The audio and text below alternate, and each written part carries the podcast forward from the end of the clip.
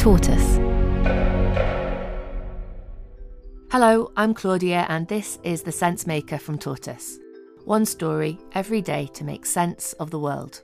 Today, a hospital in London has told more than 130 patients that their eggs and embryos might have been damaged accidentally.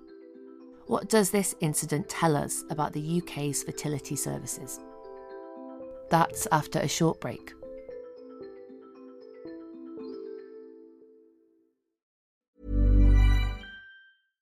Small details are big surfaces, tight corners are odd shapes, flat, rounded, textured, or tall. Whatever your next project, there's a spray paint pattern that's just right. Because Rust new Custom Spray 5 in 1 gives you control with five different spray patterns. So you can tackle nooks, crannies, edges, and curves without worrying about drips, runs, uneven coverage, or anything else. Custom Spray 5 in 1. Only from Rust-Oleum Hey, I'm Ryan Reynolds. At Mint Mobile, we like to do the opposite of what Big Wireless does. They charge you a lot we charge you a little. So naturally, when they announced they'd be raising their prices due to inflation, we decided to deflate our prices due to not hating you. That's right. We're cutting the price of Mint Unlimited from $30 a month to just $15 a month. Give it a try at mintmobile.com slash switch. $45 upfront for three months plus taxes and fees. Promo for new customers for limited time. Unlimited more than 40 gigabytes per month. Slows. Full terms at mintmobile.com.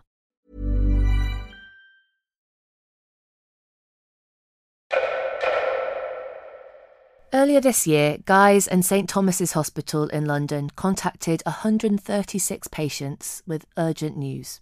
A faulty liquid was apparently inadvertently used by medics at Guy's Hospital in London, and it means the eggs and embryos of 136 women may never now be viable. In 2022, the hospital unknowingly used faulty solution to freeze patients' eggs and embryos, potentially destroying them. The US firm that provided the faulty freezing liquid informed clinics about the issue in March 2023. Joyce Harper is Professor of Reproductive Science at the Institute for Women's Health at the University College London. She hosts Why Didn't Anyone Tell Me This? a podcast about reproductive education. As soon as the company realised there was a fault in it, it was reported, and the clinics knew then and there just to obviously stop using it, that it was faulty. So then they had the option to to, to tell the patients who could be affected that there may have been a problem. They could have done that then and there as soon as it was announced. That's what happened at a second clinic in Sheffield that also used the faulty liquid. But Guy's Hospital only informed patients this February, a year after it found out. The hospital has since apologised for the delay and any distress caused. The manufacturing fault means that some of the women may have lost their chance to have their own biological children. Some of the patients at Guy's Hospital were undergoing fertility treatments because of cancer, and we know that some of them have since undergone hysterectomies. Maybe the woman's going through some chemo or radiotherapy, which may cause her to be infertile because it destroys the eggs. So, if she's going through that, and within that year she would have gone through that treatment, there is no going back from that. Other patients might have more options, but there are no guarantees. They should have been offered a free cycle so that they could go through the treatment again. But with, with fertility, we know that for some couples, especially if they're getting on in age, that each year is really significant. In an interview with The Times, one patient described the situation as devastating. She said, The thought they have been sitting on this information for nearly a year is horrifying. Had I been told about the issue straight away, I could have done another round of egg freezing then and be in a much better position than I am now. The Human Fertilisation and Embryology Authority, the UK's fertility regulator, is now investigating the delay. And it's believed that some of the patients are now being represented by group action medical negligence lawyers. Professor Harper says that this type of incident is rare, but it's a reminder of how difficult this process can be and the emotional toll it can take on patients.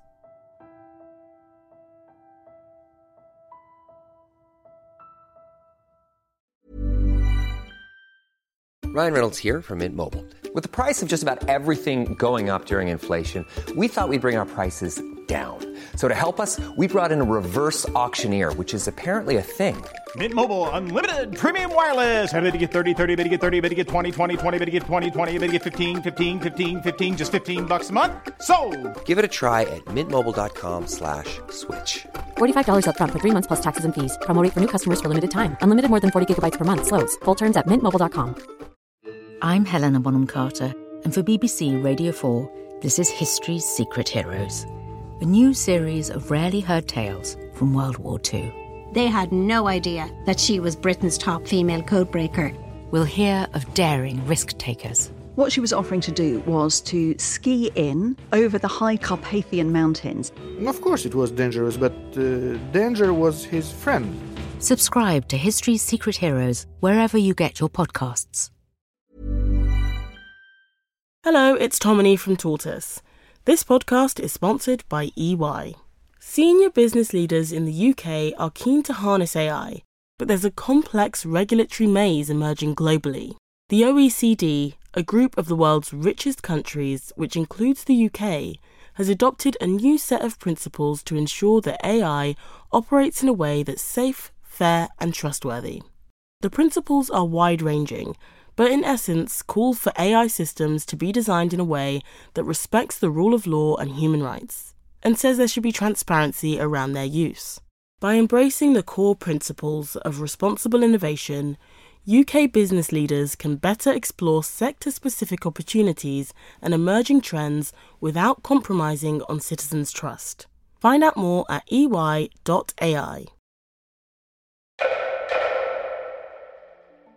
According to the HFEA, between 2019 and 2021, there was a 64% increase in egg freezing and fertility preservation cycles in the UK. Egg freezing is the fastest growing fertility treatment. Here's Professor Joyce Harper again. There's definitely been an increase in those that are freezing their eggs, and it's for both reasons. It's for those undergoing chemo and radiotherapy and those who aren't in the right place yet to have a child, but who do want a child in the future or may want a child in the future. Those have both increased, and they've increased because there's more awareness now. Women know that there's this egg freezing procedure that they can use. But there's a question about how transparent clinics are about the costs, the risks, and the realities of egg freezing. Stevie Martin is a comedian and writer who decided to freeze her eggs when she was in her mid 30s. She knew the process would be tough physically. I wasn't ready for just how psychologically excavating the process was going to be. I was personally just constantly aware of the money as well. So there's this pressure of like, I've got to get these eggs because I can't do it again. The HFEA estimates that, on average, the process of egg freezing and thawing costs between seven to eight thousand pounds. It's often carried out by private clinics, which can advertise for clients.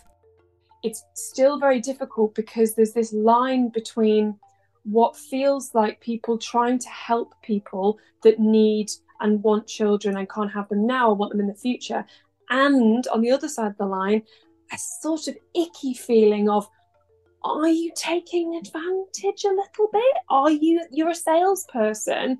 You want me to spend nearly 10 grand at your clinic. Are you just going to tell me what what I want to hear? Joyce Harper agrees that it can be a difficult world to navigate. One of the big problems in the area of women's health and including egg freezing is that we are bombarded by misinformation through social media, websites, etc. And because women are getting so much misinformation, it's really, really confusing for them. The increase in fertility options hasn't necessarily come with an equivalent increase in fertility education. And there's a general misunderstanding about egg freezing success rates. It's not guaranteed of a success. Uh, fresh, what we call fresh IVF, those going through IVF under the age of 35, the success rate's hovering just over 30% uh, for one cycle. It, egg freezing is probably about the same. So we've got the problem of success. We've got the the barrier about having to actually go through part of this treatment is, is very similar to fertility treatment. So you have to take fertility drugs, you have to have a minor surgical operation, you have to have visits to the clinic. And then obviously, as you said, the financial situation, it is very expensive. So it's not open to all by by any means. There's a risk that situations like the one at Guy's Hospital might just add to the confusion. Professor Harper says there are still questions to answer. HFEA are there to protect the patients. So it's really important to get to the bottom of this and do the best for those patients that have eggs and embryos stored. Ultimately, Stevie is glad that she froze her eggs, but it was a tough process. She says the idea of finding out now that her eggs had been destroyed makes her feel sick. It's emotionally devastating. And then some people I know didn't get any. And it's just crushing. It's just absolutely crushing. So if I found out tomorrow that my eggs have been compromised and embryos as well, like I froze eggs, I didn't even do embryos. So I've gone through all of that and it's been compromised. I, I would explode. In a statement, Guy's and St Thomas's Hospital said, We are supporting those who may have been impacted, including through our counselling service, and would urge anyone with concerns to speak to us directly via the dedicated phone line we have set up. Thanks for listening to this episode of The Sensemaker. It was written and mixed by me, Claudia Williams. Before we go, there is a really exciting new tortoise series that I want to tell you about. It's called Who Trolled Amber, and it's an investigation by my colleague Alexi Mostrous into what happened online around the trial of Johnny Depp versus Amber Heard. It tackles a simple question Was a digital campaign against Amber Heard organic or orchestrated? Here's a short trailer. What comes to mind when you think of Amber Heard? A liar? A survivor? A narcissist? The trial of Depp v. Heard was a global phenomenon, but I want to know was it a fair fight? I'm Alexi Mostrous, the host of Sweet Bobby and Hoaxed. In my new podcast, I'm investigating whether Amber Heard was the victim of an organised trolling campaign. Just search for Who Trolled Amber wherever you get your podcasts.